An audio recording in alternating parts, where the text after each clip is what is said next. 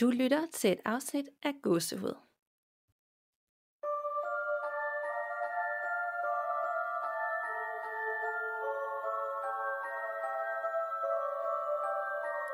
Hej Danika, Hej Nana. og hej til jer, der sidder og lytter med derude, og velkommen til afsnit nummer 100. Yeah! Vi har talt om det her afsnit øh, det sidste år, føler jeg, og nu er vi her simpelthen, og jeg havde aldrig min vildeste fantasi troet på, at øh, Gåsehud skulle have hele 100 afsnit, da det hele startede for øh, en juledag for lidt over tre år siden. Det er vildt. Det er simpelthen så vildt. Det er jo en kæmpe milepæl at nå. Det er det. Og nu kan vi jo så allerede fra næste gang begynde at tale om afsnit 200. Ja, ja, ja. Sidde og tælle ned til det hver gang. Sådan bliver det jo nok. ja. Det er lige øh, tre år mere, ikke? Jo. Øhm, men i dag der kører vi lidt øh, et jubilæumsafsnit, hvor vi begge to har valgt et emne, som den anden ikke kender til, og det er vi jo slet ikke vant til. Nej. Så det kan jo det er sagtens noget- faktisk være, at vi, kan, vi har valgt det samme. Det ved vi ikke. Det kan jo godt være, altså sandsynligheden er ret lille, tænker jeg, men. Ja. vi havde aftalt, at det skulle være noget af det, som skræmmer os allermest, og så skulle vi ligesom forsøge at videreformidle det til hinanden, og ikke mindst jer, der lytter med derude. Nemlig. Ah, det bliver spændende. Det bliver meget spændende, men øh, nu er det jo efterhånden fire uger siden, vi har optaget på den her måde, så jeg skal lige høre, om der er sket noget uhyggeligt, siden vi så sidst til Godset Live. Ja, altså, det er det faktisk ikke. Og øh, det sjove er, at der skete sådan, jeg følger en, en, en del op til, øh, blandt andet, så har jeg jo snakket rigtig meget om, at jeg havde en masse mærkelige drømme og mareridt og sådan noget. Og øh, jeg nåede også lige at fortælle øh, dig og Frederik, inden vi var i gang med Gåsehud Live, at jeg synes, jeg var begyndt at sådan, kunne høre noget i min lejlighed, og det føltes som om, at der var noget, og det faktisk også var begyndt at føles som om, der var nogen, der klappede mig på fødderne nogle gange, når jeg sov, øh, og sådan hæv lidt i min dyne nede i fodenden en gang imellem. Men sjovt nok, siden jeg sagde det højt og fortalte jer om det, så har der ikke været noget som helst. Ej, hvor vildt. Så det er som om, det ligesom har trukket sig tilbage, fordi nu har du delt det. Ja, sådan, nå okay, hun har godt fattet det. Godt, så behøver jeg ikke lige at genere hende mere. Ej. Ja. Er, det så, er det så rart nok, at det stoppede igen? Det synes jeg, jeg synes, det er rigtig rart, at sådan, det føles meget mere afslappet nu. Ja. Ja. Hvad, hvad med dig? Øhm, både og, altså jeg synes, op til vi holdt det, der synes jeg sikkert ikke, der skete det store øh, hos mig, men det var som om, måske det også fordi, man ligesom virkelig havde forberedt sig rigtig meget på den her aften, og det var jo en fantastisk aften, og der kom en masse mennesker, men jeg tror bare, at jeg havde, jeg havde både været nervøs, og jeg blev lidt drænet, og brugt så meget tid på at forberede mig op til det her. Ja. Så øh, i ugen efter, altså du ved, så sov jeg bare så dårligt, og jeg var overbevist om, fordi Frederik sagde også, at han fornemmede lidt, selvom vi ikke så snakkede så meget om det til selve Gåsud Live, at jeg var bare overbevist om, at nu har jeg 100% taget et eller andet med hjem fra den her kirke. Mm, oh nej. Ja, altså det, det tror jeg ikke. Det tror jeg bare var mit hoved, der ligesom forklarede det. Jeg sov bare så med for, forstyrret søvn i ugen efter, og det kan lige så godt bare være, nu har du brugt rigtig meget energi på at forberede dig op til noget, og du har travlt og lidt stress og sådan noget, og så kan kroppen jo ligesom godt bare reagere øh, på den måde. Øhm, men så ja. er det blevet meget bedre her. Nu er det jo efterhånden, men det må jo næsten være, er det snart tre uger siden? Ja, det må det være. Ja, det er jo vildt, det er tre uger siden. Nå, men øh, den sidste uge, altså, der er det blevet meget bedre. Så jeg tror ikke, forhåbentlig ikke, at jeg har taget noget med hjem. Ikke, at der var en dårlig energi eller noget som helst. Men øh, det var bare lige det, der gik gennem mit hoved først. Ja, og det kan jeg øh, godt forstå. ellers, ja, men ellers så havde vi jo faktisk, det jeg tænker, vi kunne have fortalt en masse om, det hvis vi havde været med nede på den her hjemsøgte kro, og øh, overværet det, de havde gang i i fredags. Ja, altså. Øv, at øh, ja, vi kunne ikke, desværre ikke nogen af os lige den her omgang, men vi håber, at vi kan komme med en anden gang. Ja, og til jer, der ikke lige ved, hvad vi taler om, så, var vi, øh, så har vi haft en lytterberetning for et øh, par episoder tilbage, der handlede om øh, den her hjemsøgte kro, og de havde haft nogle ghost hunters nede, øh, og ligesom prøvet at komme i kontakt med alt det, de oplevede. Og øh, så var det andet besøg, og den her gang havde de en klaviant med, og så havde de skrevet til os, at øh, vi var velkommen øh, til at komme ned i fredags kl. 10 om aftenen, og så ved jeg faktisk ikke, det må have været i, i løbet af natten også. Ligesom for at overvære, øh, hvad der skete, og øh, hvem hun fik kontakt med og sådan noget. Og der var desværre ikke nogen af os, der kunne med så kort varsel. Fordi ellers så tænkte jeg, at vi måske havde, eller det tror jeg, at vi havde haft rigtig meget at fortælle om sig. Det tror jeg bestemt også. Det gode er, at der ligger en video inde på øh, Spooky.dk's Facebook-side, som vi også gerne kan prøve at, at linke til, og jeg glæder mig i hvert fald rigtig meget til at se, hvad der er sket. Det gør jeg også. Det må blive næste gang. Ja, det må det. Men øh, inden vi skal videre med dagens jubilæumsafsnit, så vil vi gerne byde velkommen til vores partner Seymour. Og øh, det betyder altså, at vi er der har fået lov til at give dig en måneds gratis adgang. Og faktisk så er det aller sidste chance, hvis du er blevet fristet til at se nogle af de her super uhyggelige film, vi har anbefalet. Og øh, Seymour det er en af de streamingtjenester med det bedste udvalg af gys og uhygge, så lyt endelig med her nu, når vi deler rabatkoden igen. For koden GASEHUD med store bogstaver, og det er altså G-A-S-E-H-U-D, den giver nemlig en måneds gratis adgang, så du straks kan streame alle de her uhyggelige anbefalinger, vi kommer med om få øjeblikke. Du skal blot gå ind på seymour.dk-bestil og indtaste koden GASEHUD med store bogstaver. Og det er vel at mærke, hvis du enten er ny kunde hos Seymour, eller at det er 6 måneder siden sidst, du var medlem. Så tusind tak, fordi du støtter gåsede ved at bruge de gode rabatkoder, vi skaffer til dig, og det gør en kæmpe forskel for os. Øh, men Nana, vil du starte med de gys, som du øh, skal se inden for Seymour? Det kan du tro, og jeg har fundet to rigtig gode frem her. Øh, den første er faktisk ret sjov også. Og øh, det er fra, den, fra skaberen af Desperate Housewife, der er en ny dramaserie, som øh, er baseret på rigtig meget sort humor, kan man sige. Vi møder tre kvinder, og de øh, er fra tre forskellige årtier. Der er 1960'ernes hjemmegående hustru, Beth Ann, og så er der den indflydelsesrige Simone i 80'erne, som i øvrigt er spillet af Lucy Liu. Og så er der advokaten Taylor i 2018. De slås alle sammen med utroskab i deres ægteskaber.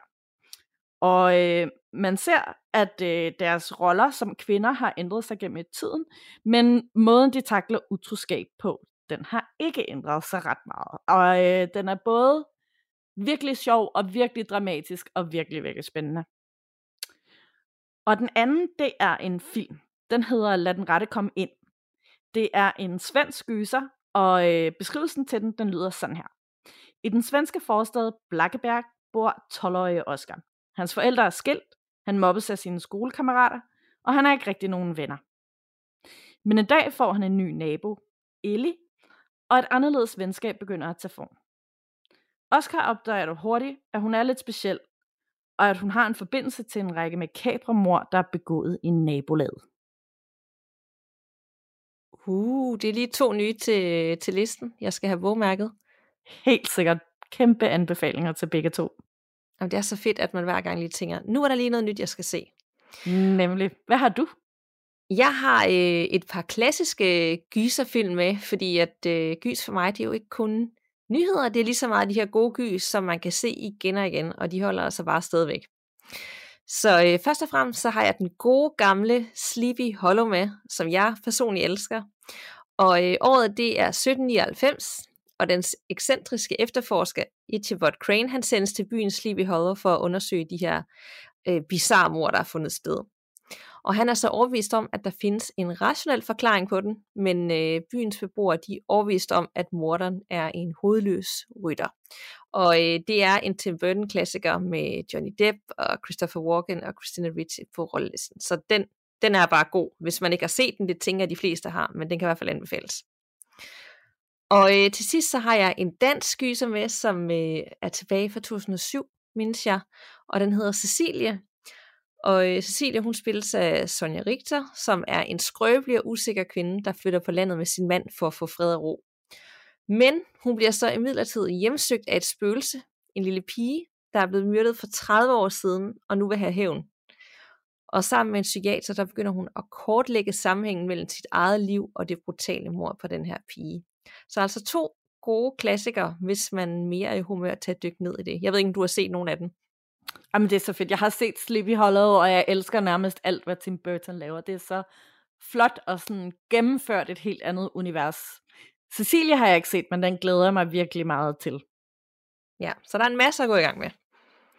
Det er nemlig rigtigt. Så altså, hvis du vil have en måneds gratis adgang til masser af film og serier hos Seymour, og eventuelt se nogle af alle dem, som vi har anbefalet til dig, så er det altså seymour.dk-bestil, du skal klikke ind på, og der skal du bruge koden GASEHUD, G-A-S-E-H-U-D. Rigtig god fornøjelse. Uh, jeg er så klar på at høre, hvad du skal skræmme mig med. Yes, trummevivl. Det jeg skal fortælle om i dag, det er Crybaby Bridge. Fordi et af mine favoritnemmer, emner, det er nemlig Urban Legends, og øh, du læste en lytterberetning op i episode 93 om en lytter, der fortalte om Crybaby Bridge øh, på en rejse til USA. Og jeg synes bare, det lød så creepy og så spændende, at det var jeg bare nødt til at undersøge nærmere. Det er rigtigt, jeg husker den lytterberetning så tydeligt. Det var virkelig, virkelig uhyggeligt. Ja, det er, det er virkelig, virkelig creepy. Jeg har så fundet ud af, og det vidste vi også godt lidt i forvejen, at der selvfølgelig øh, det er sådan en, en, en mytisk historie, der lign, minder meget om hinanden, og det findes rigtig, rigtig mange forskellige steder i USA. Så jeg har valgt at fortælle om nogle af de mest øh, fremtrædende steder, øh, og nogle lidt sådan, forskellige variationer af den her Crybaby Bridge. Jeg er så klar. Yay! I Kentucky, der findes der en Crybaby-bro på Sleepy Hollow Road. Igen, Sleepy Hollow. Mm. Og øh, den ligger på grænsen mellem Jefferson og Oldham Counties. Og her siges det, at flere mødre i gamle dage smed deres uønskede, syge eller misdannede børn ned i vandet. Den originale bro er for længst blevet reddet ned, og den er blevet erstattet af en ny, men det siges, at man stadig kan høre både øh, øh, mødrene, der leder efter deres børn, fordi de har fortrudt, at de har smidt dem i vandet, og, øh, øh og så kan man også høre babyen skrud, når man er på broen. I Ohio, der findes der The Screaming Bridge of Maud Hughes Road. Og den siges at have været sted for mange forfærdelige ulykker og selvmord.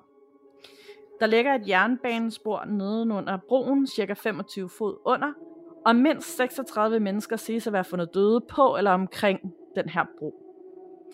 Der er masser af rapporter om spøgelsesagtige skikkelser, der er blevet set, og øh, mystisk tog og lys, såvel som sorte hætteklædte figurer og et spøgelsestog, der også kører over skinnerne.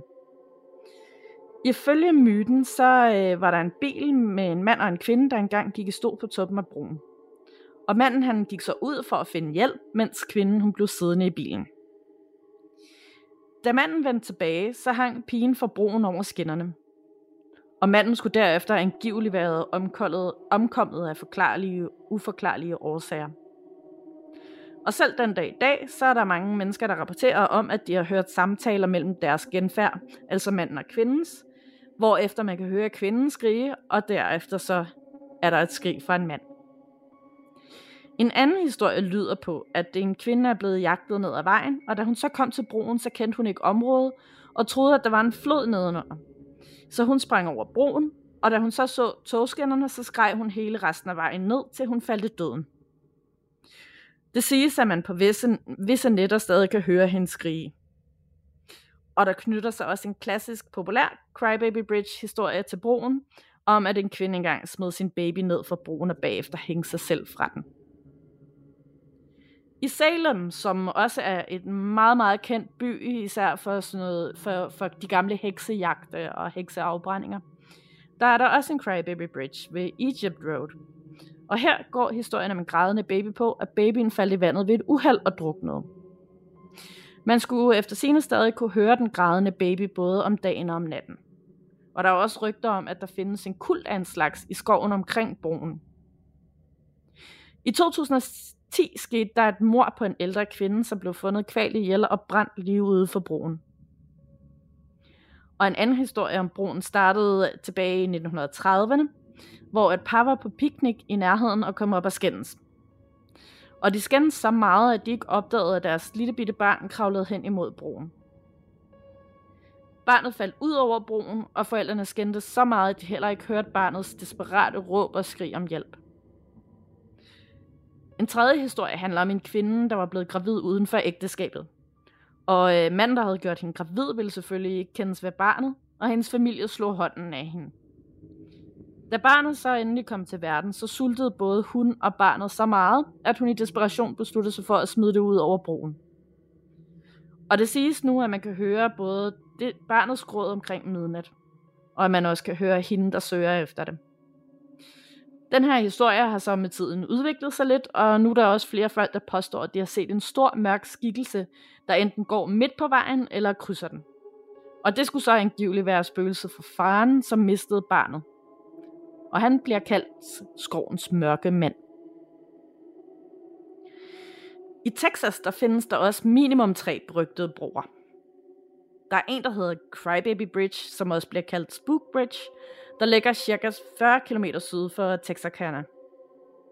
Ifølge savnet her, så var der en mor, der kørte galt i sin bil med sit barn.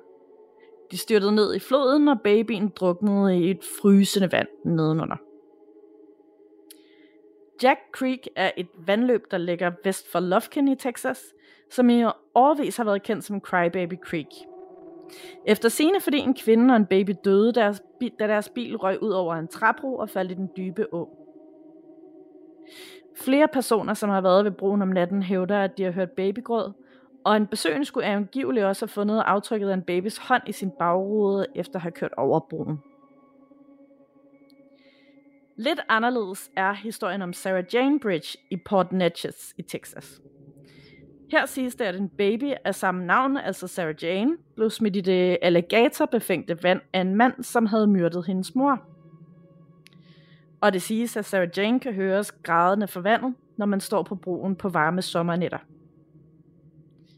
Barnets mor, et hovedløst spøgelse, der vandrer i skoven i nærheden, kan også høres viske, mens hun søger i skoven med en lanterne. Der findes mange flere lignende historier, og hvis man bare laver en helt simpel søgning på Google, så øh, kan man også høre mange andre forskellige ting. For eksempel, at man kan, hø- man kan være sikker på at høre gråden, hvis man lægger chokoladebar i nærheden af broen. Og det fungerer jo som sådan en slags offergave til ånderne. Og så er der andre, der også siger, at øh, et godt tip er, hvis man gerne vil have beviser på, at der er de her spøgelser omkring broerne, så skal man putte talkum på sin bil. For så kan man finde aftryk af hænder, når man har kørt hen over broen. Rimelig creepy og rimelig ulækkert. Mega ulækkert. Øh, og mega tragisk. Alle de Ja. her ting.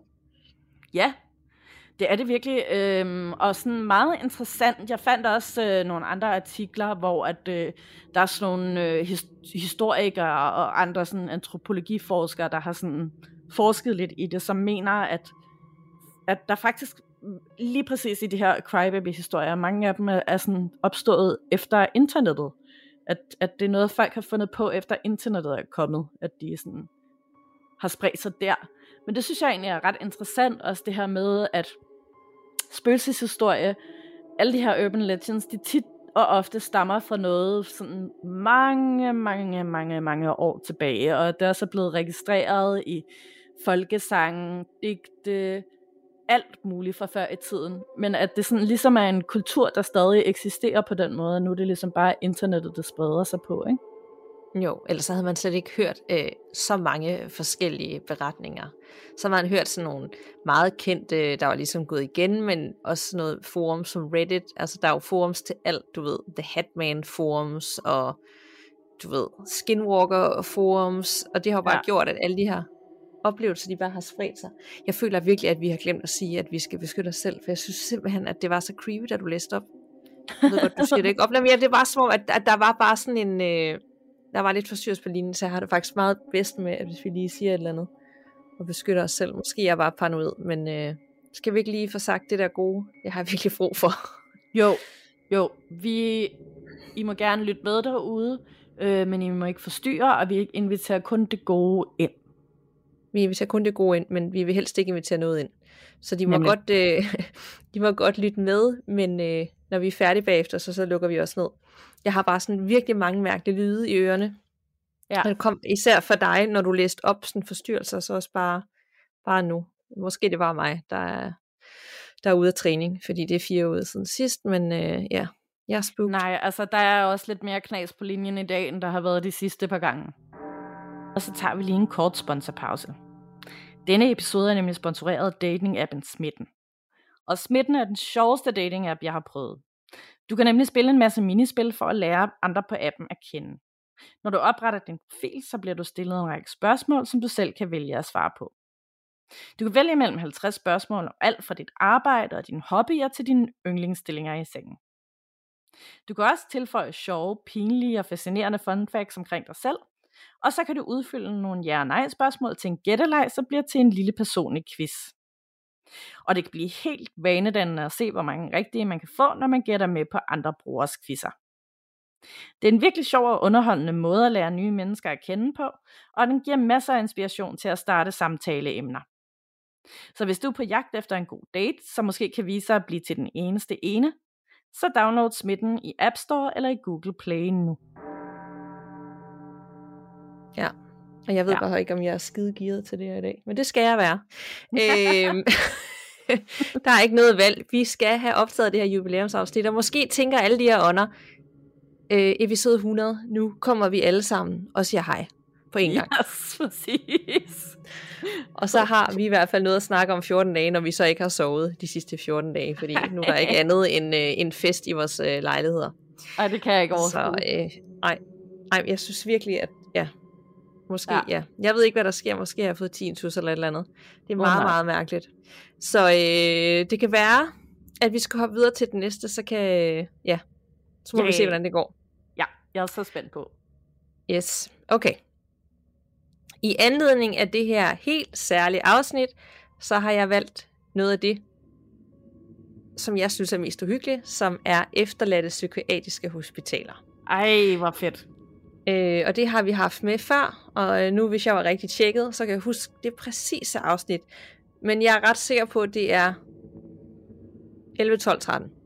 Det er i hvert fald i starten, at, øh, at, øh, at det var med, og jeg tror faktisk, det var dengang, jeg snakkede meget med mig selv, øh, at det var med. øh, men det her, jeg har med i dag, det hedder Eloise, og øh, det er beliggende i Michigan i USA, tæt ved Detroit. Gud, hvor spændende. Hvad fanden var det? Det var mig, det var fordi...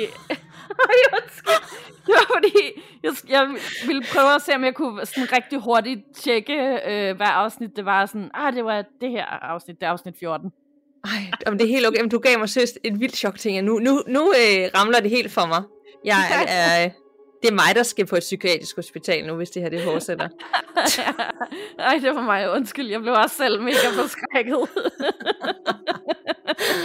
Åh oh, ja, det her oh, det bliver rigtig interessant, kan jeg mærke. Det bliver et rigtig interessant afsnit for mig. Det bliver, ja, det, øh, ja, det bliver godt. Nå, godt. Yes. Efterladt psykiatrisk hospital. Øhm, det hedder Eloise. Det er beliggende i Michigan i USA, tæt ved Detroit. Det var åben og i gang fra 1839 til 1982, og øh, først fungerede det som et fattighjem og en gård, men senere hen så udviklede sig til det, som mange husker det for i dag, nemlig et øh, traditionelt hospital for den fattige del af befolkningen, øh, en kuranstalt, men i den grad også et psykiatrisk hospital under virkelig kummerlige forhold. Så man havde den øh, pænere del, hvor folk kom ind med en øh, fysisk sygdom i håb om at blive kureret, og så var der den mentale del, hvor folk som regel blev tvunget ind mod deres vilje, og alle så hørte de altså under den her fælles navn for det hele, Eloise. Og øh, det var især et sted rettet mod dem, som samfundet ikke ville se på, øh, de besværlige, de psykisk udfordrede, og dem, som ikke passede ind i, hvad man mente var normalt dengang. Da Eloise var på sit højeste, så bestod det af 78 bygninger med 10.000 patienter og 2.000 medarbejdere. Og det var i sin tid det største psykiatriske hospital i USA, hvilket dels skyldes de mange mennesker, der flyttede til Detroit-området i de år, og så også dels på grund af The Great Depression tilbage i øh, 1929, som skabte rigtig mange øh, psykiske udfordringer. Og i dag er der kun 5 ud af de 78 bygninger tilbage, og så den kirkegård, som rigtig mange de, øh, blev begravet på. Jorden, hvorpå det hele lå i sin storhedstid, det er øh, blandt andet nu øh, blevet til en golfbane og et indkøbscenter, øh, og det er kun D-bygningen, de her fem bygninger, som står efterladt tilbage, som huser omkring 400 patienter ad gangen. Og så er der jo den her velkendte fakt, at stedet i den grad menes at være hjemsøgt, og faktisk et af de mest hjemsøgte steder i staten Michigan. Både øh, de efterladte bygninger, men også kirkegården Og det er altså det, vi skal dykke mere ned i nu, samt de foruroligende ting, der er sket gennem årene. For der er nemlig sket rigtig meget andet uhyggeligt end de ånder, som efter sine rumstiger nu. Og hvis de tillukkede vinduer og bygninger i forrådelse eller den overdrevet creepy vibe på det her efterladte sted ikke er nok til at skræmme dig, så skal vi lige se nærmere på, hvad de mange tusindvis af patienter de gennemgik igennem årene. Hospitalet var nemlig kendt for øh, sit misbrug af patienter, vold og omsorgssvigt. Øh, det var meget uhumske forhold med virkelig dårlig hygiejne, og der var alt for mange patienter på et sted. Øh, for eksempel skulle 125 kvinder dele som fem toiletter. Øh, patienterne havde ingen medbestemmelse i deres behandlinger, og de skulle bare gøre, hvad der blev sagt. Og det var ligegyldigt, om det var elektroshock, eller det hvide snit, der kom i brug, eller det var et insulininducerende koma. Og øh, de besøgende øh, har også fundet mærkelige ting på hospitalet i årvis efter det blev lukket. Og det kan man faktisk stadigvæk finde, hvis man tør bryde ind og undersøge det. Der har nemlig været beretninger om, at folk har fundet medicinsk affald og andre mærkelige genstande, og nogen har også rapporteret at have fundet krukker, som indeholder menneskelige kropsdele, samt dokumenter, der beskriver de her mærkelige medicinske procedurer og forsøg, der foregik. Flere end 7.000 patienter er begravet på kirkegården, og det var en kirkegård for alle dem, der ikke havde en familie, eller måske endnu værre, en familie, som var komplet ligeglad med den. Og de stoppede med at begrave patienterne omkring 1948, øh, også på grund af, at de kunne ikke håndtere de mange lig, og der var rigtig mange, der døde de år, også på grund af tuberkulose. Øh, så derefter så blev de døde patienter blandt andet videregivet til det medicinske universitet i Detroit, og ja, jeg ved faktisk ikke rigtig, hvad der ellers skete med den.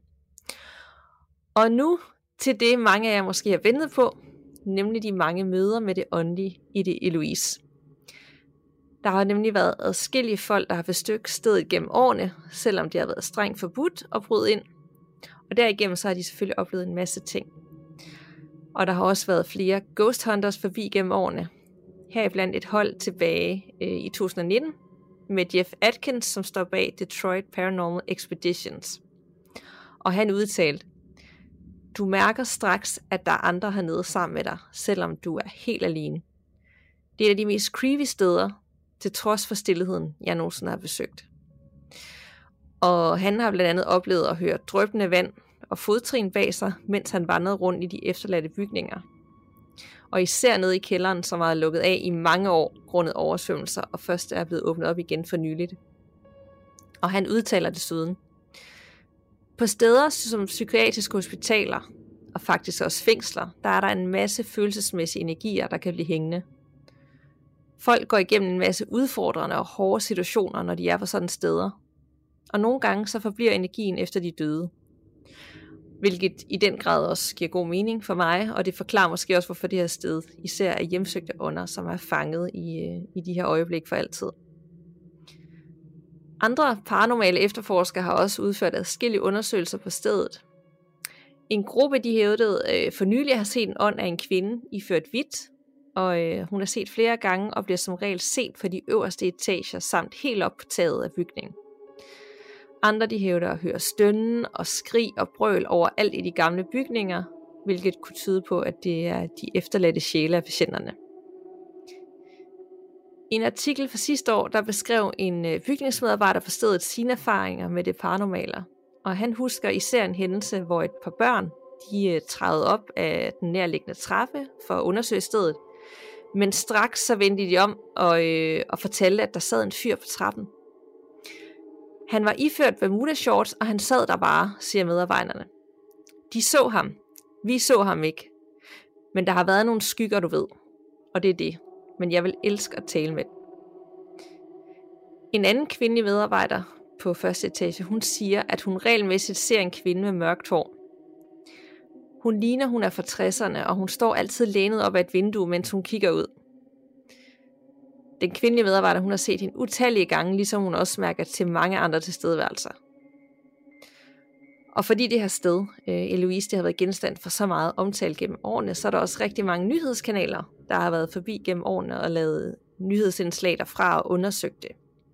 Og der ligger utallige videoer fra besøgende, hvor der både er fanget rigtig vilde billeder og film, og ikke mindst EVP's med tydelige stemmer. Og øh, som jeg sidder og fortæller det her, så har jeg også gemt flere øh, videoer på computeren og creepy billeder, der meget godt illustrerer, at der sker 100% ting og sager her. Øh, I det ene af tilfældene, der tager The Morning Report ud til Louise sammen med Michigan Paranormal Society, og på det her lille videoklip på bare 4 minutter, så oplever de at sidde fast i elevatoren tre gange, øh, når de prøver at komme ud på tredje etage, som var der kvinderne holdt til. Øh, som om der er nogen, der sagde, I skal ikke ind her. Så vel som de tager en masse digitale billeder, som alle er fyldt med orbs. Øh, og det er ikke bare sådan, og oh, det kunne godt ligne noget. Der er 100% aktiviteter på de her billeder. Og den her nyhedsvært, hun starter også med at være super skeptisk, men som billederne udvikler sig undervejs, så bliver hun mere og mere overbevist. Og øh, de havde også flere eksperter med forstand for fotografi indover, og de sagde alle, de kunne simpelthen ikke forklare de her billeder. Derudover så har der været øh, forskellige tours igennem årene dertil, øh, og jeg har sendt dig nogle billeder, Nana, øh, på Facebook, som jeg har bedt om at finde frem, når vi er nødt hertil. Øh, et af billederne det blev taget af Ace Taylor, som deltog i en af Eloise-turene. Og på første sal i D-bygning, der er der sådan et stort åbent rum med borde og stole bagerst. Og Ace han tændte så sin lommelygt ind i rummet og tog et billede med sit digitale kamera. Det han så fandt, da han gennemgik billederne, det var en sort silhuet bærs lokalet, som ser ud som om, at den sidder på en af stolene. Og på det tidspunkt, hvor billedet blev taget, så var der ingen i rummet. Det var komplet efterladt, og så er der ingen forklaring på, hvad det er. Nu ved jeg ikke, om du har fundet det billede af rummet og kan se, øh, hvad der menes. Jo, jo, jeg kan tydeligt se det nu. Altså nu, hvor du siger det, at der sidder en skikkelse på en af stolene, så kan jeg tydeligt se den her skikkelse. Ja, sådan helt bagerst, ikke? Sådan helt sort. Jo. Øh, ja. Sådan meget anonym, men alligevel bare sådan ekstremt klam på en eller anden måde. Ja. Og så øh, sidder jeg også med et billede her nu, som du også har fået tilsendt, øh, taget af Shannon Fern, som meldte sig frivilligt til at hjælpe med øh, på de her ture. Og i kælderen i D-bygningen, der er der et industrikøkken, og hun tog så et billede, mens hun var i køkkenet, og fangede, hvad der så ud til at være en skikkelse til højre for søjlen. Sådan, den er hvide, tågede figur ser ud til at have en skjorte eller frakke på med krav. Kan du se mm. den? Ja, det kan jeg godt, ja. Hvis du sådan virkelig fokuserer på det, så synes jeg godt, man nærmest kan sådan tyde, øh, det, som de skriver med tøjet og, og ansigtet. Ja, det ligner fuldstændig en, øh, en kittel eller en skjorte. Ja, det var også pænt creepy. Så ja. udover de her billeder med orb, så er der også bare fanget øh, utrolig mange ting på billeder af ånder, og ekstremt mange EVP's. Der er en EVP på et tidspunkt, hvor at, øh, der er nogle af de her paranormale efterforskere inde, og så, øh, så siger han hallo, og når så bagefter, da han sådan hører det igennem, så kan man bare høre sådan en kvinde, der sådan nynner en melodi. Sådan, bare sådan i baggrunden. Virkelig uhyggeligt. Ja, det er ulækkert. Og faktisk har der siden efteråret 21 øh, været tur sammen med Detroit Paranormal Expedition hver søndag, og det har bygningsejeren tilladt i håbet om, at folk så endelig vil stoppe med at bryde ind og, og ødelægge stedet. Og det er en kæmpe succes, hvor man får en rundvisning på alle etager og lokaler, og jeg har som sagt et hav af billeder med, så man kan se, hvordan det ser ud, og det skal jeg nok dele i Facebook-gruppen. Øh, både dem, hvor der er fanget ånder, men også bare det her uhyggelige efterladt sted. Der er i hvert fald ingen tvivl om, at det er et vildt sted med masser af hvileløs sjæle. Øh, og til sidst der har jeg lige en lille ekstra oplevelse med, som øh, nogen oplevede undervejs, fordi jeg synes, den var rigtig klam at slutte af på. Fordi undervejs på en af de her tours, der dukkede der nemlig pludselig en rollator på mystisk vis op midt for gangen. Og, øh, og det var ham, Jeff Atkins, som var leder af det her Paranormal Tours. Øh, ham og en anden havde lige samlet skrald op og ryddet op i gangen. Og da de så var tilbage, så stod der bare en rollator midt på gangbroen. Så de var simpelthen nødt til at flytte den øh, for at komme forbi. Og lige før, så havde den ikke været der. Og det synes God, jeg bare... Ja, det er, er det ikke klamt? Jo, jeg kan lige se for mig, at den bare trillede ud af sådan en lokale, mens de lige har frygten til, og så vender sig om, så står den bare helt stille midt i gangen. Ja, det er sådan simpelthen... Rigtig gammeldags en, du ved, så det er ikke sådan en, en fancy ny en, det er sådan en rigtig gammel en, hvor man også kan se sådan helt metalagtig. Ja. Øh, øh, det, det, altså, så, så er der måske nogen, der vil sige, at man er den ikke bare trillet på grund af vind eller et eller andet, eller sådan, ja, nej, det, det kan den ja, ikke. Der, nej, det, det tænker jeg også lidt. Det er jo sådan helt klassisk øh, efterladt mental institution, hvor der bare altså, som om de bare har fra det ene øjeblik til det andet sagt, så nu skrider vi alle sammen. Øh, du ved, alt ligger bare sådan, som om det bare er blevet efterladt på et splitsekund. Øh, instrumenter, øh, medicin, der dufter også stadigvæk sådan meget sådan af medicin øh, i nogle af de der lokaler. Det hele virker bare, som om de bare skulle ud med det samme. Altså, det er virkelig det er mærkeligt. mærkeligt. Ja, det er så mærkeligt sådan noget der. Det, det forstår jeg bare ikke. Nej, og det skræmmer mig bare på den. Det ved jeg ikke. Det er bare tanken om, at alle de her mennesker, der er blevet tortureret og holdt imod deres øh, vilje, og de var øh, måske, altså de havde en, en, et misbrug, eller du ved, det kunne være alle mulige ting, der gjorde, at de ja. ikke passede ind i rammerne for, hvad de var, øh, at der var normalt, og så var de bare tvunget til at være der i overvis, og alle mulige forsøg, der gjorde den sindssyge. Først sindssyge, ikke? Øh, og så døde de der måske også af sygdom, eller bare, ja, til sidst skal de op, og så hænger de bare stadig ud der. Ja, det er virkelig, virkelig, virkelig ulækkert at tænke på. ja, så øh, man bliver lidt trist af at læse op på sådan noget der, men øh, ja, men øh, ja. Så, men det, det, det er klamt, og der sker mange ting, og øh, ja, bare man søger på det. Altså man kan, jeg kunne have fortalt i evigheder om, om de ting, der sker, og hvor mange der har været forbi, fordi det, øh, det er ikke så lidt endda. Nej, det tror jeg gerne. Jeg tror også lige, jeg skal ind og søge på det på YouTube. Der må ligge nogle rigtig, rigtig gode videoer derinde fra.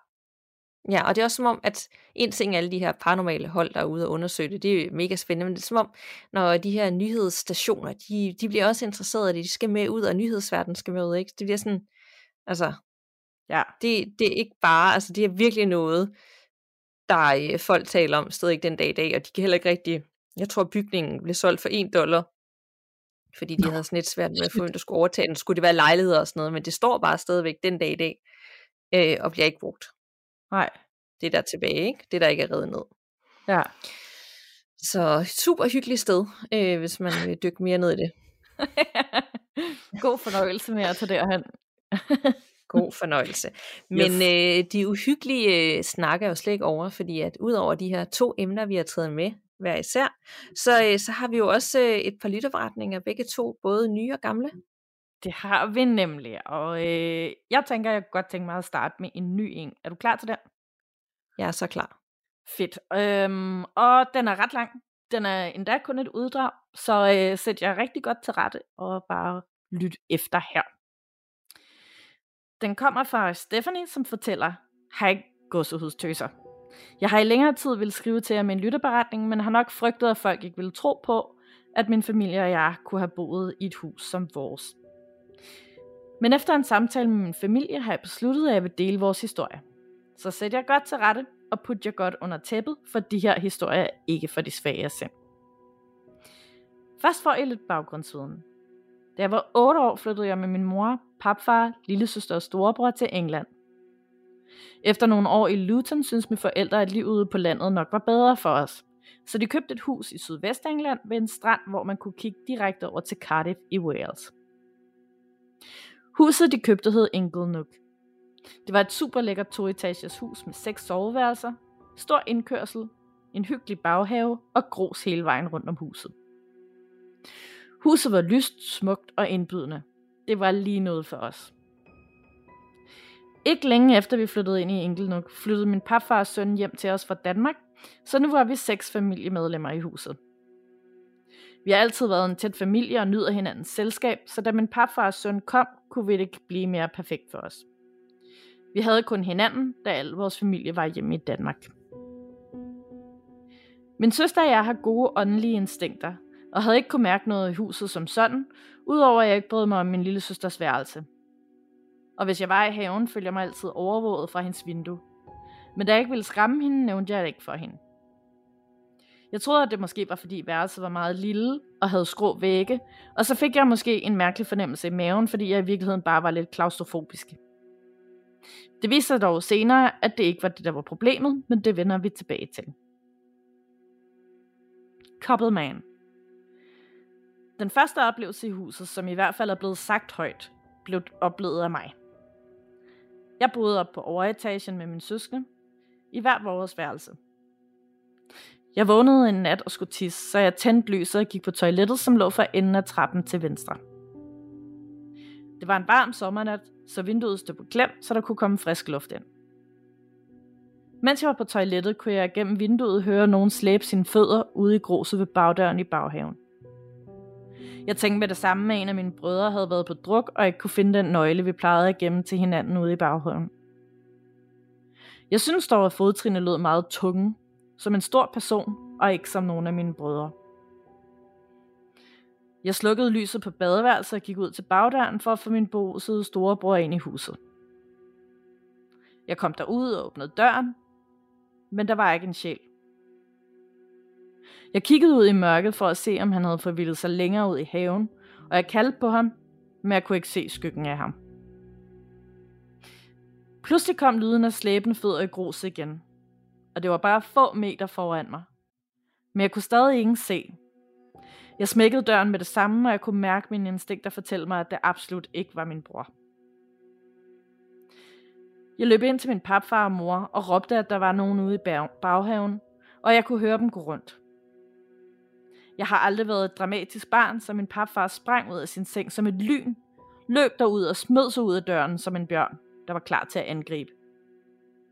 Men han blev bare mødt af en stille nat. Der var ikke nogen. Efter den hændelse hørte jeg flere gange nogen gå med tunge skridt ud i gruset. Både dag som nat. Men det var ikke kun mig, der hørte ham, der gik rundt derude. Jeg havde en sommer inviteret ni af mine venner hjem til mig, så vi kunne sove i telt ude i haven. Jeg skænkede ikke manden med de tunge skridt en tanke. Men mens vi sidder alle ti inde i teltet, som er lynet til, siger en af mine venner pludselig, hvem er det, der går rundt udenfor? Og vi blev alle sammen helt stille og begyndte at lytte efter. Der var stillhed de første par sekunder, men så kom de slæbende fodtrin igen, igennem gruset. De kom fra den ene ende af huset mod bagdøren. Men pludselig kunne vi høre, at, ændringen rettede, at retningen ændrede sig, fordi der var et metaldæksel over en kloakåbning i gruset, så når stenen og fodtrin ramte, gav det en anden lyd. Så jeg vidste, at det kom i retning mod teltet. Jeg kunne se frygten i min venners øjne. Jeg havde nemlig fortalt dem om de tidligere episoder. Men jeg tænker alligevel, okay, må ikke det er min bror, som er kommet ud for at tage pis på os, bare fordi han kan. Så jeg råbte til min bror, at han skulle gå væk, og at han var træls. Men fodtrinene fortsatte, så jeg råbte igen, at det ikke var sjovt længere. Men det hjalp ikke noget. Fodtrinene fortsatte rundt om teltet. Og vi kunne alle sammen mærke panikken boble i kroppen. Jeg råbte efter min mor i håb om, at hun hørte mig inden fra huset, for vi turde ikke komme ud af teltet. Men lige så hurtigt som han kom, var han væk igen. Ligesom man ser i gyserfilm. Vi fik samlet lidt mod på at komme ud af teltet efter et stykke tid, og valgte alle sammen at sove indenfor. Men hold nu kæft, hvor var vi skræmte. Da jeg kom indenfor, kunne jeg høre, at min søstre var på deres værelse, så det havde ikke været nogen af dem, der var derude. Fra den aften blev manden, der gik i grose, kendt som The Couple Man. Jeg hørte Couple Man ofte, og da jeg blev voksen, fortalte min mor og søster mig, at de også havde hørt ham. Og at der aldrig var nogen derude, når de tjekkede efter heller. Enkelt nok. Igennem årene vendede man sig til mange ting, såsom skabe, der åbnede og lukkede, som det passede dem. Tumult på øverste etage og skikkelser, der gik forbi glasdøre osv. Men de her to oplevelser skræmte mig, og det skete, da jeg var flyttet hjem i midten af 20'erne, før jeg ville flytte hjem til Danmark. Jeg havde været på pop en aften med nogle venner, men var i bil, så jeg holdt mig til sodavand. Jeg kom hjem ved 22-tiden, og min papfar var stadig oppe. Jeg gik ind for at sige hej, og vi fik en sludder for en sladder. Han fortalte, at min mor sov, og at jeg helst ikke skulle væk hende. Hun havde det nemlig ikke for godt den aften.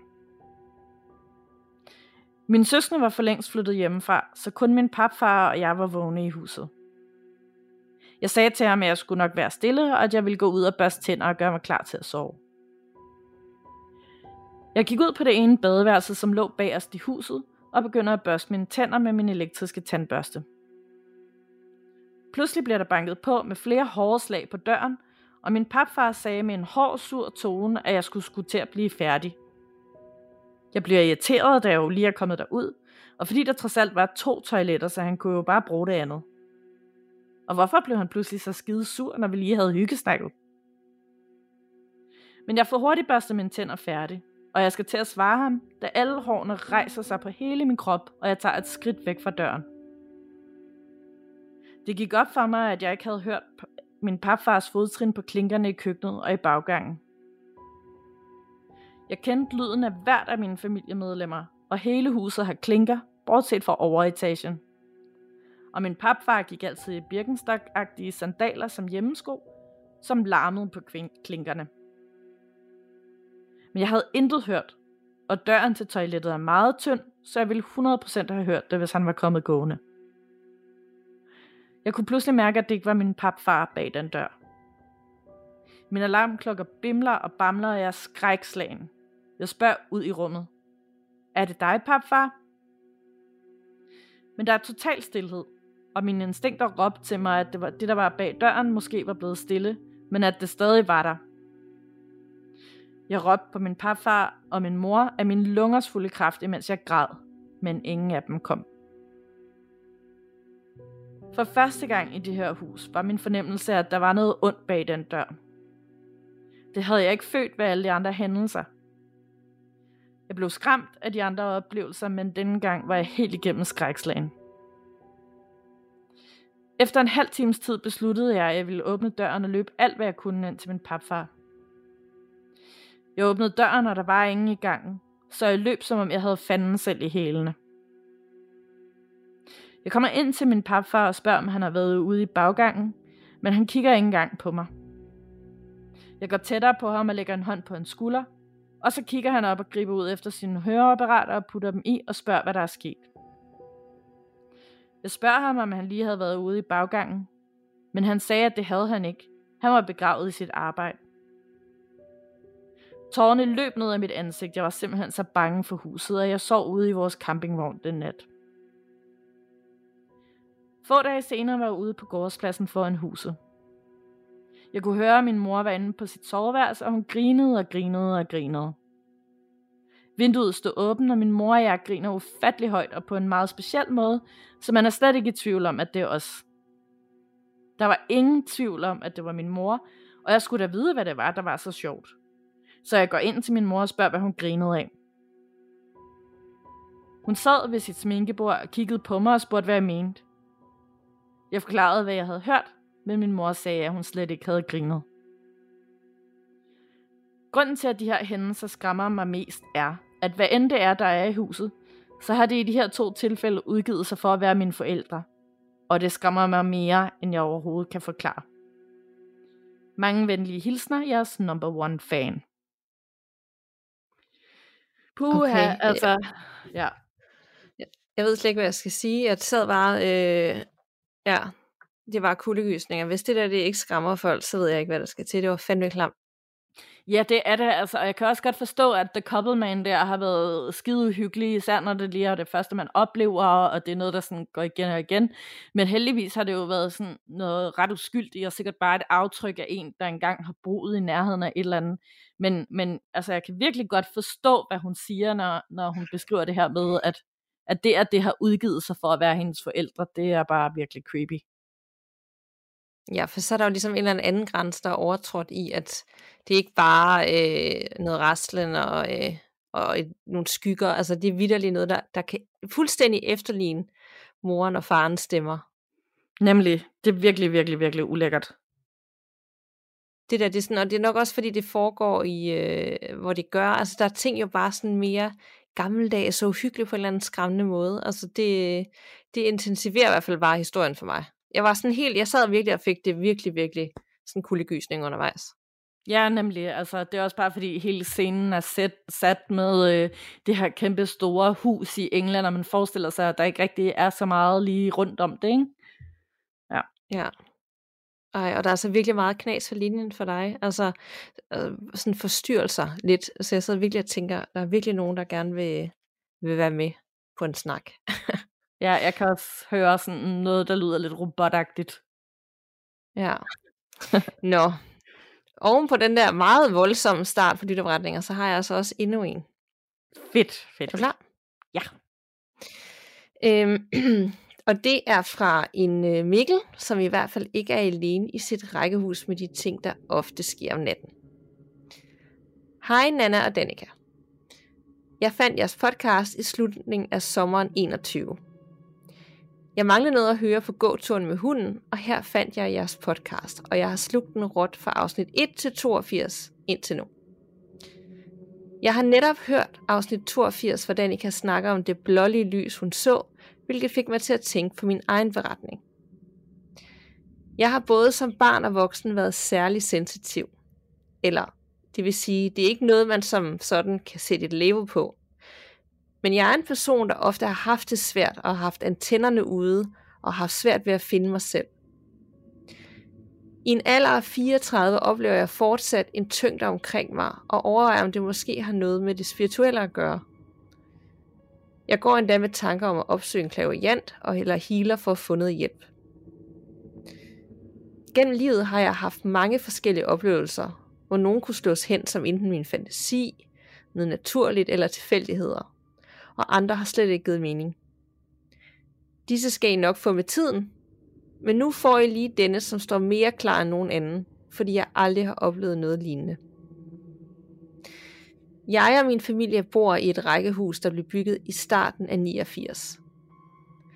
For inden det boede vi i et nybygget rækkehus, hvor der intet var for nemme. Faktisk dejligt befriende. Men det må man sige, at vi kan her. Allerede kort tid efter vi har boet i vores nuværende hjem, der oplevede vi at se skikkelser i soveværelset om natten. I starten var det kun en mand, der stod henne i hjørnet. Men da vi byttede værelser, var der nu også en kvinde. Vi er efterhånden ved at være vant til det, og lægger os bare til at sove. Mærkeligt, at man egentlig kan vende sig til sådan noget. Men det er som sådan ikke altid, de står der, når vi går i seng. Når vi sidder i vores sofa, kan man se ud i vores forgang med trappeopgang til første sal. Og her oplever vi ofte, at vi ud af øjenkrogen kan se, at der er en, der lige titter frem fra trappen. Nok, nok lidt ligesom det, der kaldes for skyggefolk. Det sker mange gange i løbet af aftenen, og nogle gange også om dagen. Den sidste tid har jeg også oplevet at se lys orbs, og det begynder efterhånden at blive lidt for meget. Vi har flere gange snakket om at få renset huset, men i virkeligheden er vi måske bange for, at det bare er os, der ser syner. Men for et par uger siden havde jeg en skræmmende oplevelse. Eller det vil sige, jeg følte egentlig ikke den store frygt, da det stod på. Det havde nemlig været en helt almindelig aften. Omkring kl. 23 går vi i seng og lægger os til at sove. Jeg kunne ikke rigtig falde i søvn og lå som så ofte og tænkte på alt muligt. Nogle gange bruger jeg lang tid på at falde i søvn, og andre gange falder jeg i søvn på få sekunder. Men denne aften var der noget, der irriterede mig.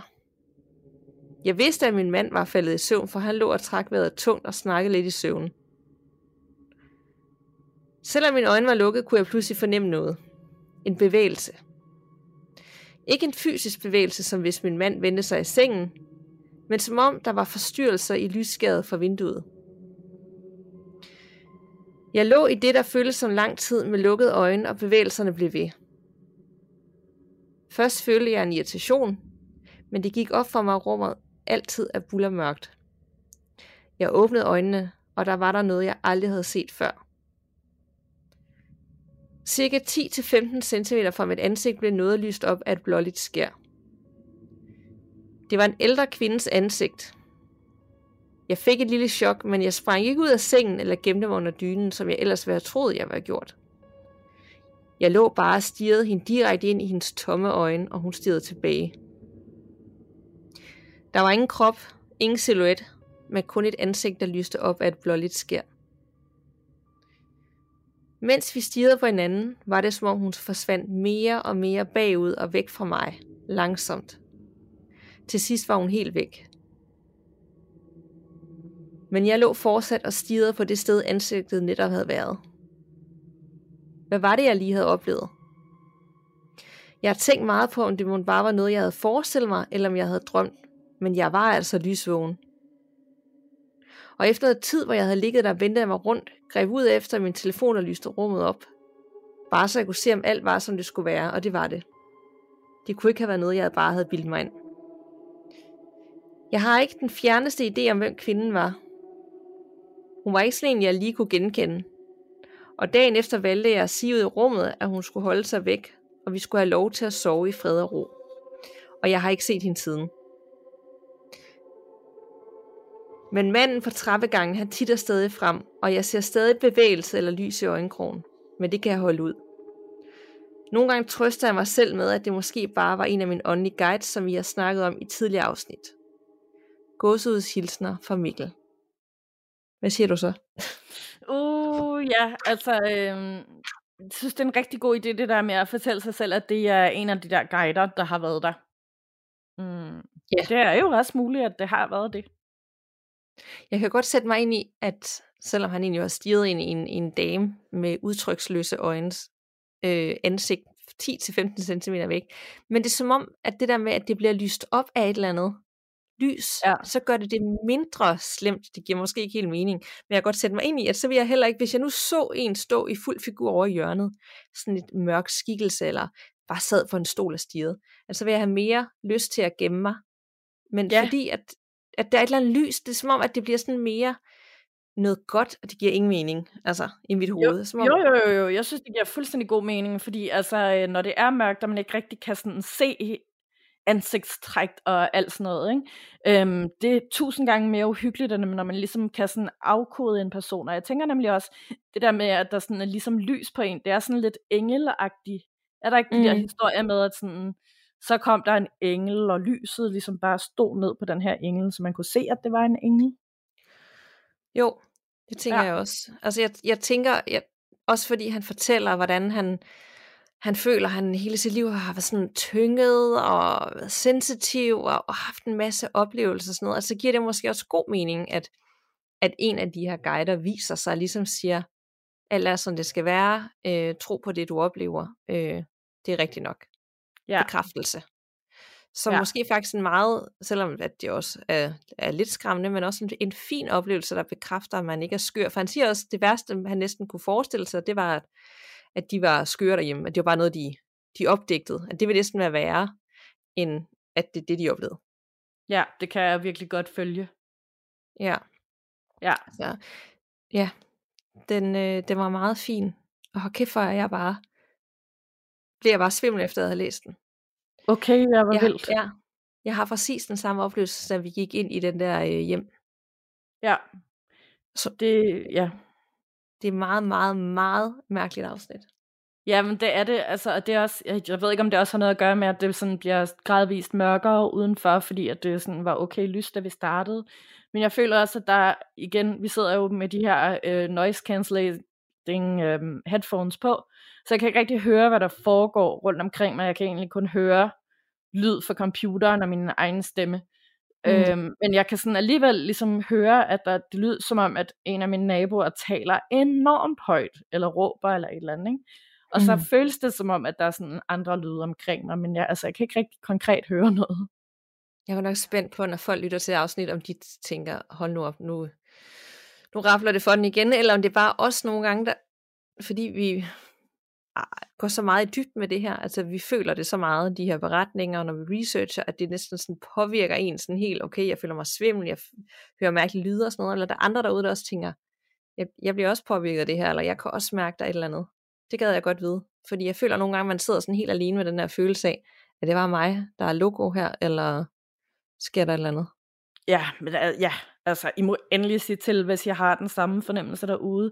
Øh, det vil vi altid rigtig gerne høre. Jeg er også rigtig sød til at sige, når I hører ting på linjen, øh, at der ligesom er noget, der øh, byder ind og siger et eller andet. Øh, vi har nemlig også snakket om, øh, det snakkede vi om til Gåsehud Live, inden vi gik på scenen, at det kunne være meget sjovt. Øh, det var egentlig Frederik, der foreslog os det, at det kunne være meget sjovt at prøve at samle alle de her klip med lyde, og så gennemgå dem, skrue mm. op for det og sådan noget, så man kan høre, hvad det er, og lave det som et helt afsnit bare med, med ting, der muligvis er blevet sagt, mens vi har indspillet episoderne.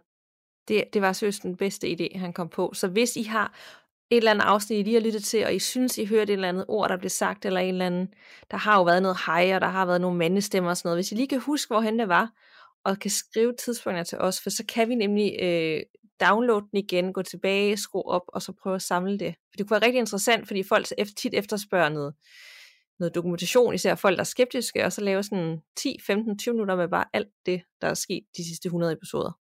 Præcis, så øh, endelig hvis I kan huske noget, så tag os, øh, eller send det til os på e-mail, så skal vi nok sørge for at samle det hele et sted og udgive det som et afsnit. Selvom det bliver møghammerende creepy at sidde og skulle redigere i alt det der og lytte til ja. potentielt creepy lyde på øh, en gang, ikke? Det skal man ikke sidde med alene, tror jeg. Nej, det tror jeg heller ikke, man skal. Nå, men øh, er du klar til en lytteberetning mere? Det tror jeg er. Fedt. jeg har taget en rigtig god klassiker med, og det er også en, som jeg husker rigtig, rigtig godt. Den kommer fra Line, som skriver, Hej piger. Jeg har lige hørt jeres afsnit fra 14. april, det må have været i 2019, hvor der var en lytterberetning med fra de dansk-vestindiske øer. Jeg havde egentlig tænkt, at jeg på et tidspunkt skulle skrive til jer, men da jeg så hørte historien fra Sukkermøllen, så blev jeg nødt til at skrive til jer med det samme. Jeg har nemlig boet på samme sukkermølle med samme rejsehøjskole, men dog på et andet tidspunkt. Og jeg har også oplevet underlige ting, mens vi boede der. Som I fortalte i episoden er det en gammel sukkerplantage, hvor den tidligere plantageejer ligger begravet, og hvor der i kolonitiden skete rigtig mange grumme ting. Jeg har tre små historier derfra. En af dem oplevede jeg selv, og de to andre var, var det mine venner, der boede der, der oplevede det. Historie 1. Det var om aftenen og på terrassen, som lå i forbindelse med køkkenet. I bunden af møllen sad en flok fra højskolen og en på en terrasse, der lå på den anden side af møllen. Der sad der to andre fra højskolen. Og lige pludselig havde de alle sammen hørt et stort brag inden fra køkkenet, som om alle hylder i skabene var faldet ud. Da de alle sammen skyndte sig ind og kiggede, så var der bare ingenting at se. Historie 2 denne historie foregår også i køkkenet på møllen. Og dengang oplevede jeg det selv. Vi stod en morgen og smurte madpakker, inden vi skulle ud og lave frivilligt arbejde. Jeg stod ved et bord, hvor vi havde sådan en stor vanddunk med håndpumpe på, som vi brugte til drikkevand. På bordet var der blandt andet også en mikrobølgeovn og en beholder med instant kaffe. Lige pludselig ryger bøtten med kaffe på gulvet. Vi samler den op og tænker, at det nok var fordi, der var nogen, der var i gang med at pumpe vand i deres drikkedunk. Vi stiller derfor beholderen op på mikrobølgeovnen helt ind til væggen, så den ikke falder ned igen. Men få sekunder efter flyver den ned igen. Vi stiller den igen op, og den flyver igen ned og lander nu i den helt anden ende af køkkenet, cirka 2 meter væk. Historie 3 Vi sov i køjesengen på sukkermøllen, og to piger havde en oplevelse den ene nat. De var begge to vågnet midt om natten og havde undret sig over, at den anden havde været så urolig og bevæget sig så meget rundt i sengen. Men ingen af dem havde sagt noget. Næste morgen spurgte den ene så den anden. Hvad var det, du lavede i nat? Det virkede som om, du stod og ruskede i sengen. Den anden havde haft det på samme måde, og havde også undret sig over, hvad hun havde gang i, og hvorfor hun lå så urolig i køjen op over hende. Så der er ingen tvivl om, at der er en masse aktivitet der. Vi snakkede også med dem, der forpagtede stedet i den periode, vi var der, og de fortalte, at de selv oplevede ting og havde haft nogle venner på besøg, hvor de havde spillet ånden i glasset. Derefter havde vennerne svoret aldrig at komme tilbage, på grund af det, de havde oplevet, da de spillede. KH Line. Jeg husker det så tydeligt. Ja, det er det, og jeg husker også den første historie øh, med en anden lytter, der også havde været på den her sukkerplantage, og ja. Hvornår var det, vi havde den første for en sukkerplantage, eller for det her sted? Mm, det har også været i 2019. Ej, der må simpelthen være andre, der også har været det her sted, og, øh, eller nogen, der kender nogen, der har været her, så kunne det også være interessant at høre, om der er flere. Altså nu har vi haft to uafhængige af hinanden, ikke?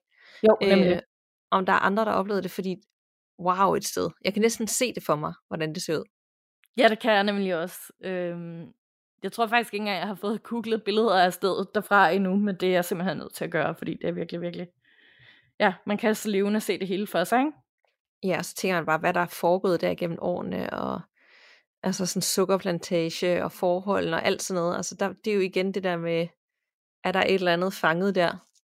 Ja, det kunne man snilt forestille sig, fordi det har godt nok, det har jo nok ikke været et særligt rart sted at være dengang. Nej, det tænker jeg også. Så der må virkelig være også mange sjæle, der bare går vildløst rundt og, Og så, ja, så er det jo Ja. klart, at, at det sådan går igen og ligesom påvirker dem, der bor der. Men hold op, jeg husker den så tydeligt. Ja, præcis. Det er virkelig, virkelig en god beretning. Er du klar til en, øh, en ekstra en, som vi også har læst op før, som i hvert fald sidder fast i mit hoved? Yes, det kan jeg tro. Øh, og det er for anonym. Kære gåsede, Jeg har hen over det sidste halve år haft to utrolig uhyggelige oplevelser på en mørk landevej, som jeg vil dele med jer. Første gang var i sensommeren 2020. Det har været en lun og dejlig dag. En rigtig sommerdag. Og klokken var cirka omkring 23, og solen var gået ned og mørket på held. Jeg havde været en tur i Svendborg og skulle videre til Odense. På vej til Odense valgte jeg at køre forbi mit hjem, da jeg havde glemt noget, som jeg skulle bruge. Mit hjem ligger cirka midt imellem de to byer. Jeg bor temmelig meget ude på landet, så jeg skulle køre motorvejen for at komme hjem til mit hus. Og for at komme hen til mit hus, skal man køre hen ad en lang og mørk landevej. Når der er mørkt ude på landet, er der virkelig mørkt, som i helt kulsort. Også selvom det er sensommer. Og fordi der var så mørkt, så kørte jeg med det lange lys tændt, da jeg nåede den landevej, som mit hus ligger på. Jeg bemærkede intet, som i absolut intet unormalt på vej hen til huset, da jeg kørte af landevejen. Jeg forsvingede bilen ind i indkørslen og lader den stå tændt, da jeg kun lige skal ind og hente noget i huset, og så køre videre med det samme. Noget der maks tog 1-2 minutter. Nå, men jeg fik hentet det, jeg skulle, satte mig ind i bilen igen og kørte så tilbage af landevejen igen mod motorvejen. Jeg havde igen det lange lys på, og pludselig, ude i vejkanten, altså i den side, som jeg netop ganske kort tid forinden havde passeret, og jeg absolut intet havde bemærket, der ser jeg en ganske ung pige komme gående. Jeg når at blive irriteret, og jeg overvejer at stoppe bilen, da hun hverken har lys eller refleksvest, refleksvest på, og jeg kun ser hende, fordi jeg havde det lange lys på. Da jeg passerer hende, kigger jeg ligesom på hende for at få kontakt med hende, og gestikulerer, at man altså ikke kan se hende. Men hun går bare videre og stiger direkte ud i luften på en meget uhyggelig måde. Hun registrerer slet ikke, der kommer et køretøj, og fortsætter bare med at gå og stiger direkte ud i luften. Tøjet, hun er på, er helt sort, og hun er meget bleg i ansigtet. Og mere når jeg ikke at gøre, da jeg vælger at køre forbi, da jeg får en underlig fornemmelse af, at det ikke var nu, man skulle stoppe. Da jeg kørte lidt videre, begynder jeg at undre mig over, hvorfor jeg ikke havde set hende, da jeg netop havde passeret den vej, hun gik på ganske kort tid forinden. Og hvor kom hun egentlig fra, da der ikke ligger nogen huse i Miles omkreds? Jeg havde været i mit eget hus i maks to minutter, så hvordan kunne hun pludselig nå at gå der, hvor hun gjorde, da hun absolut ikke havde været der ganske kort tid forinden? Jeg fik dårlig samvittighed, og jeg ringede hjem til min mand, da jeg bare var kørt forbi og bad ham køre ud og lede efter hende for at tjekke, at alt var okay. Det gjorde han, selvom han syntes, jeg var dum, og min hjerne sikkert spillede mig et pus, fordi hvem skulle dog pludselig gå på den vej sent? Min mand er en stor skeptiker, hvad angår det overnaturlige, og han troede bestemt ikke på mig og mente, det hele havde en rationel forklaring. Min mand fandt absolut intet, selvom han var ude og lede efter hende få minutter efter mit opkald. Og hun ville på ingen måde kunne nå at gå det stykke, hun skulle for at dreje af, inden min mand ville være nået hen til hende på kort tid. Min mand har efterfølgende grinet meget af mig, da jeg som 31-årig nu er bange for at køre på den grusvej sen om aftenen. Lige indtil skæbnen ville, at han fik set nogen eller noget en sen aften. Vi havde netop været på hospitalet med vores lille søn for to år, og var på vej hjem, på vej op ad landevejen. Ja, den landevej. Jeg sad bag bilen med min lille søn og koncentrerede mig om ham, da min mand pludselig bremsede meget hårdt op. Jeg troede først, vi var ved at ramme et dyr. Det kan man nemt, da vi jo er ude på landet. Men så sagde min mand helt chokeret, at han så en ung pige i vejkanten. Han stopper bilen og går ud og kigger, og der er intet. Og for at gøre historien endnu mere uhyggelig, så holder vi der, hvor jeg præcis så hende den anden pige. Jeg ved ikke, om man kan forestille sig, hvor skræmmende og chokerende det er, og hvor bange jeg fortsat er, hver gang jeg skal op ad den vej.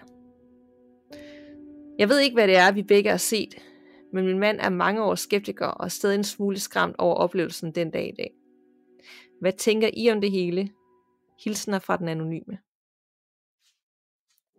Åh, oh, det er sådan en, øh, jeg husker nu, hvor du fortæller den, men jeg havde glemt den, og det er egentlig ret vildt, fordi hold nu op, altså det er jo taget fuldstændig ud af en gyserfilm, det her. Det kunne lyde noget som øh, det emne, du havde med, at det var sket deraf. Ja, det kunne det virkelig. Altså, jeg er sådan lidt flippet ud over det der med, at sådan, det virker som om, at der er to forskellige piger. Jeg, jeg, jeg tænker sådan, det samme sted, at de har set den samme pige. Jeg forestiller mig, at den her pige er, er død. Der er sket et eller andet, og hun ligesom er fanget der omkring, hvor det er sket, at hun er blevet kørt ned på et eller andet tidspunkt, at der er sket noget, noget tragisk, et, har hun fået sit liv frataget for sig på en eller anden bestialsk måde, og så er hun ligesom bare fanget i det der loop eller deromkring. Ja. Øhm, det kunne være interessant at dykke ned i, om der har været et eller andet, altså, jeg ved ikke, om man kan finde, men nu ved jeg jo ikke lige præcis, hvor byen er, men et sted mellem Odense og Svendborg, har der været en eller anden forsvinding, har der, ja, altså, har der været et eller andet, det kan jo være mange år siden, som gør, at der er en eller anden energi, der render rundt ud på den her landevej op og ned. Ja, ej, det er virkelig, virkelig creepy. Jeg har holdt utrolig mange sommerferier øh, på Sydfyn, og sådan, altså, det, det, der er jo mange lange strækninger, hvor der ikke rigtig er så meget, så jeg kan også levende se det for mig. Buh, og, og endnu værre, når man faktisk bor for enden af den vej, og man ja. skal op af den grusvej rigtig tit i mørke, og der er ikke noget andet lys end det lange lys, du har på bilen. Og hver gang må du tænke, dukker hun nu op igen? Ja, det er faktisk ret irriterende. Ja, og man ser bare sådan, at hun kommer i det der sådan helt mørke tøj, helt bleg i ansigtet, bare stiger noget i luften, og jeg kan godt sætte mig ind i, at man har, at der er et eller andet, der siger, at det er ikke nu, du skal stige ud af bilen.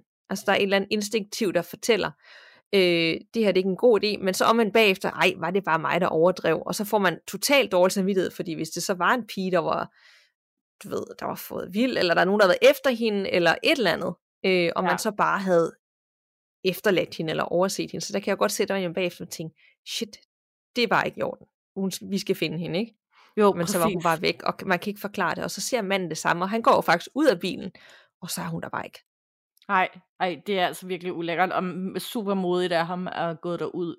Og ja, det er også rigtigt. Altså, jeg ved heller ikke, hvad jeg vil gøre i den der situation. Jeg vil nok også bare blive bange og køre væk, og så også bagefter have dårlig samvittighed for tingene, hvis det var en rigtig pige, der havde brug for hjælp. Øh, ja, Virkelig scary. Jeg burde næsten skrive til hende, fordi nu er det jo noget tid, som vi læste op første gang, og det var tilbage i sommeren 2020, at det, den første oplevelse. Altså, det var faktisk to år siden, så det kan jo være, der er sket noget siden. Det kunne være virkelig, virkelig spændende at få en opfølgning på, om det er sådan efterhånden bare blevet en hverdagsting, eller om hun ligesom ikke rigtig har vist sig siden. Ja. Ja. Jeg, føler, jeg føler, jeg skal i research mode efter, efter det her. Sådan se på, om, altså ikke at vi har detaljer om byen eller noget som helst, eller vejnavnet, men et Nej. eller andet sådan, jeg føler, der er et eller andet sådan uforløst i det her. Ja, helt klart. Og det, det er egentlig også en, en, et rigtig god idé til et emne øh, på et andet tidspunkt, det her med sådan landevejs genfærd. Mm. Øh, fordi det findes der mange afarter af, og jeg ved der også, øh, der er sådan en bog med øh, savn fra Danmark. Der er rigtig mange sådan, folk, der har rapporteret i helt gamle dage i 1800-tallet, hvor der ikke var gadebelysning og sådan noget, og de har oplevet genfærd på, på landevejene. Ej, det er faktisk ja. en rigtig god idé, og meget, meget, meget creepy. Ja. Uha. Uh. Nå, så kom vi igennem fire lytteopretninger. Har du godsudstip ja. med? Det kan du tro, jeg har. Og øh, det er en app. Og jeg føler faktisk, det er ret lang tid siden, vi har haft en app. Men jeg var lige heldig at finde en, en rigtig, rigtig, rigtig god app. Det skulle være øh, en af de allerbedste scary, spooky apps, spooky spil, på, øh, man kan få på telefoner. Og den hedder Lost Within. Beskrivelsen lyder sådan her. Lost Within slipper der løs på et forladt asyl. Øh, apropos meget det her med, øh, med ja, altså asylums, mm. øh, sindssyge hospitaler. Og øh, der er du så nødt til at flygte fra. Men selvfølgelig kan du ikke bare gå ud af døren. Der er væsener, mennesker og spøgelser og alt muligt, der strejfer rundt i hallerne i den uhyggelige gamle bygning. Og du er nødt til at kæmpe for dig og løbe og gemme dig i alle mulige steder for at komme i sikkerhed. Der er masser af jumpscares, og der er en imponerende grafik og opfindsom gameplay, hvor man for eksempel skal lave våben af alle mulige skrotmaterialer, som man finder i gangene. Så Lost Within det er perfekt til alle, som leder efter en god forskrækkelse. Og øh, den koster 35 kroner på App Store, og jeg tænker, at øh, det er godt givet ud for sådan en god gang underholdning. Altså, det lyder virkelig creepy, og jeg tror slet ikke, jeg kan tage den, men det gav mig virkelig øh, flashback til, da jeg var sådan, det er allerede for sådan noget 11, 12, 13, så spillede jeg et spil øh, på computeren. Mine forældre ja. introducerede mig faktisk til det, der hed Phantasmagoria. Det var i 90'erne. Har du hørt om det nogensinde? Mm, det tror jeg ikke. Det er sådan helt old school, hvor man købte spillet på sådan et CD-rom og, og puttet ind, og så sad hele familien om sådan en kæmpe computer, firkantet skærm, ikke? Og ja. kiggede, og så, og så var det sådan noget, det var en af de første spil, hvor der var sådan noget jumpscares i, og man, jeg ved ikke, hvad den type spil hedder, men det er sådan noget med, at man skulle klikke forskellige ting og finde øh, ledetråde, og man skulle rundt i hele det der kæmpe store slot, som de havde købt det her par og, øh, og renoveret. Øh, og så begyndte, så var der sådan lidt, øh, manden begyndte sådan at opføre sig mærkeligt og sådan noget, der var en ånd, der overtaget. Jeg fik bare lige flashback til, at, øh, der, at jeg har helt glemt det der med, at der er uhyggeligt spil, som man også kan blive sådan draget ind af. Ja, det ja, fedt. ligesom Resident Evil, der havde jeg også glemt, men det lyder sindssygt fedt, det spil, du snakker om. Det var, jeg gad da godt, at jeg ved ikke engang, om det findes i en ny udgave, men det var seriøst det fedeste spil dengang. Det var så creepy. Altså, Ej, jeg kunne slet ja. ikke se det. Det var som om, det var bare var en gyserfilm, der varede i 24 timer. Fedt. At man kunne, jeg kunne forestille mig, at man også lever sig ind i det på en helt anden måde, når man ligesom har opgaver og sådan noget, man skal udføre. Ja, så hvis nogen af jer lytter med derude, som kan huske det her 90'er-spil, der hed Phantasmagoria, og har spillet det, så giv lige lyd. For det går meget interessant at lige høre, om andre også husker det som virkelig, virkelig uhyggeligt. Ja. Uh. Øhm, men mit godshedstip er ikke et spil, øh, men det er baseret på det emne, jeg har haft med i dag. Der er nemlig lavet en film på baggrund af det her sted, jeg har talt om, Eloise. Og filmen hedder det samme, og er for 2016. Det er en øh, psykologisk thriller, hvor fire venner de bryder ind på det efterladte Eloise i håbet om at finde et dødscertifikat, der vil sikre den ene en stor arv. Men så snart de bryder ind, så bryder helvede løs. Og den er altså filmet på det her rigtig efterladte psykiatriske hospital, så alene det, tænker jeg, er creepy. Det er ikke øh, et eller andet, de har sat op og fået det til at ligne. Øhm, men jeg har ikke set den endnu, det tænker jeg vel. Så hvor god den er, det, det ved jeg altså ikke. Øh, og derudover skal man nok være lidt kreativ, hvis man skal finde den, da jeg har været inde og kigge på samtlige danske streamingtjenester, der kan jeg altså ikke finde den, men det kan være, at den kan lejes for Blockbuster eller noget Apple. Ja, det må man lige søge efter, men den er fra 2016, og den hedder Eloise, og den foregår det rigtige sted. Så alene det, tænker jeg, er nok til, at, at den måske kan fungere. Ja, helt sikkert. Den er jeg nødt til også at få set. Uh, jeg er sikkert jubilæumsafsnit. Jeg føler mig helt øh, ja, skræmt og svimmel, og øh, jeg har gåsehud, og øh, ja, det var noget af en omgang. Det havde jeg alligevel ikke troet, det skulle være sådan. Nej, jeg troede også, vi var kommet over det der med at, at skræmme livet af hinanden undervejs, og blive skræmt af mærkelige lyder og alt sådan noget, men det kan man stadig godt, selvom man har gjort det 100 gange før. Måske en god reminder netop her på, til afsnit 100, at så kan vi så godt gøre det her 100 afsnit mere, fordi vi bliver stadigvæk skræmte, og vi har stadigvæk masser af ting, vi skal tale om, og sindssygt mange uhyggelige lytterberetninger, der ligger klar. Nemlig, det er fantastisk. Tusind tak, fordi jeg har lyttet med til 100 afsnit derude ja, det er fantastisk, at, øh, at I hænger ved, og I kommer flere og flere til, og at I er så mange, der er medlem af vores fantastiske Facebook-gruppe, hvor der var godt gang i den. I følger med på Instagram, og I er rigtig gode til at sende jeres eller andres lytterberetninger til vores mail, som er gåsødepodcast.gmail.com, og det er gåsød med to A'er. Og det må I endelig fortsætte med, fordi det gør os så glade, når at, uh, I deler ud af alt det uhyggelige, I oplevede. Nemlig, og vi mødte jo et par stykker af jer til det her live-arrangement, som sagde, at I, I meget gerne ville skrive til os, men I tænkte bare, at vi nok fik så mange mails. Og vi får mange mails, men det gør ikke nogen forskel. I skal bare få skrevet til os, uanset hvad. Ja, endelig gør det, og hvor var det egentlig fedt at, øh, at få sat ansigt for nogle af jer. Altså, de var, det var videre de, de sødeste mennesker, der lytter med, og det gør mig simpelthen så glad. Også mig. Var... Ja, det var virkelig, virkelig god stemning, og jeg var virkelig imponeret over, at jeg kunne sidde stille så længe og bare lytte. Det var virkelig sødt af jer. Ja, det var virkelig. Så det gør vi helt klart igen på et tidspunkt. Øh, så øh, hvis du nu ikke nåede med den dag, så kan det være, at du kan nå med næste gang. Det var i hvert fald en rigtig god oplevelse, også for os. Ja, det var det i hvert fald. Og Frederik har sagt, at han nok også skal tage med næste gang, fordi ja, han er simpelthen også bare født til at stå og, og fortælle om det. Ja, det må man sige. Han tog simpelthen spotlightet på ja, det en fede måde, ja. På en rigtig fed måde. ja. Så tusind tak for snakken, Anna, og tusind tak, fordi du, øh, du er med på den her rejse, gåsødsrejse. Jamen i lige måde, og tusind tak, fordi du har taget mig med på den. Det er jeg så glad for. Det er jeg også. Og tak, fordi I lytter med derude. Vi lyttes ved. Og pas på derude. Man ved jo aldrig, hvad der venter bag den næste dør.